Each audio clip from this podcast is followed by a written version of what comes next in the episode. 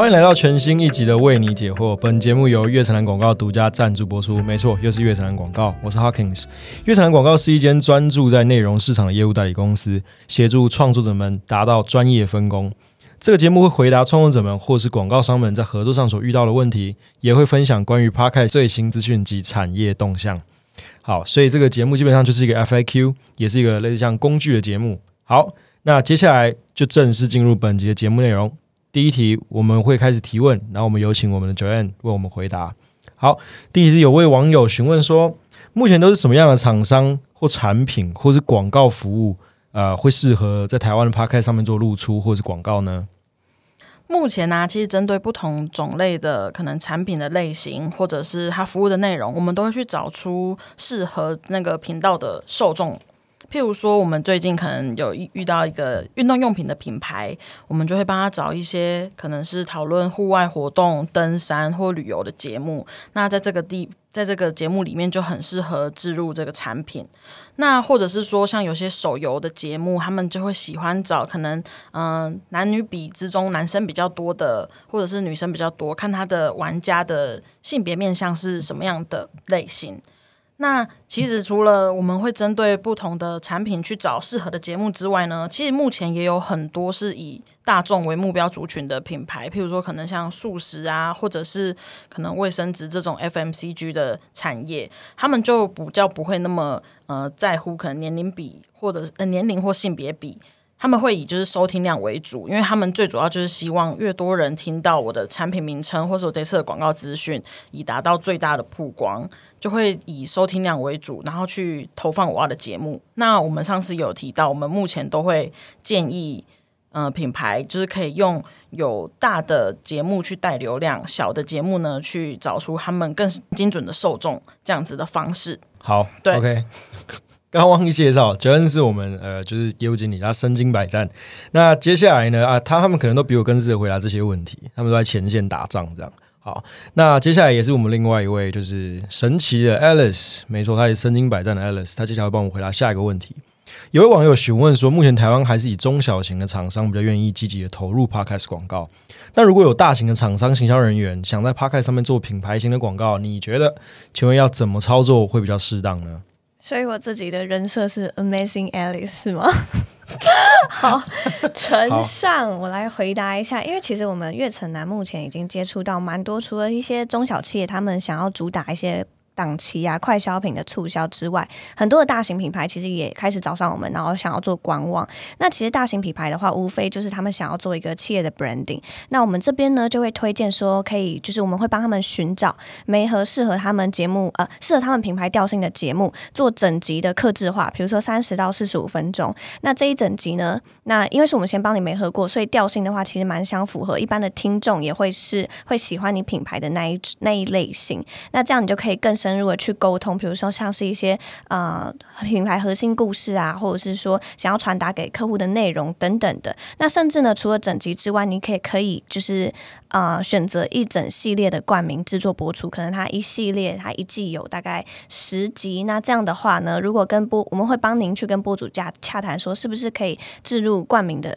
制作播出，然后让他那一整季前面开头呢都会有这个品牌的名字，这个样子。所以这个也是另外一种大品牌他们想要入 Podcast 的一个很好的一个方式。那目前我们也正在就是接洽这些实验当中，嗯。了解，好，我稍微补充一下，嗯，所以其实我们刚刚前面讲到中小型厂商或大型厂商，我觉得这个东西很很难很难定义。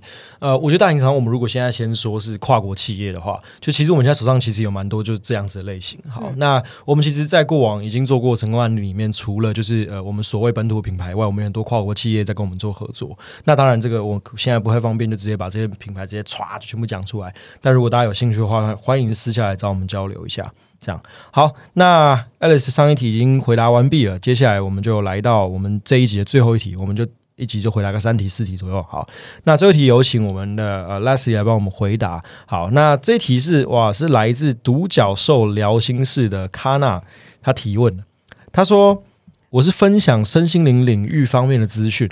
好，这是这个节目。然后请问可以如何接到广告？然后这是是不是需要主动出击？这个问题大概分两个层面：一是呃给康纳的一些小建议，那二是呃如果在没有广告主接触的前提下，那我们要如何去推销自己，然后接触到广告商，然后我们自己去主动出击，说是要注意到什么？好，我们有请 Lassie。根据市场调查，目前没有广告业配的 Podcast 节目大约有八十八趴。然后，台湾 Podcast 节目目前持续有在更新的，大约有三千多档，所以在这样的数据下，拥有业配的节目实在是非常少。那康娜提问到，如何可以接到广告业配呢？以你的节目调性，因为是在讲塔罗牌，可以主动接触一些广告商，像是香氛或是日历，就是一天一天可以撕下来，你也可以写你的身心灵成长记录在上面。然后，我觉得可以主动出击没有错，但是。如果我身为创作者的第一首要药物，应该是先精进 podcast 内容。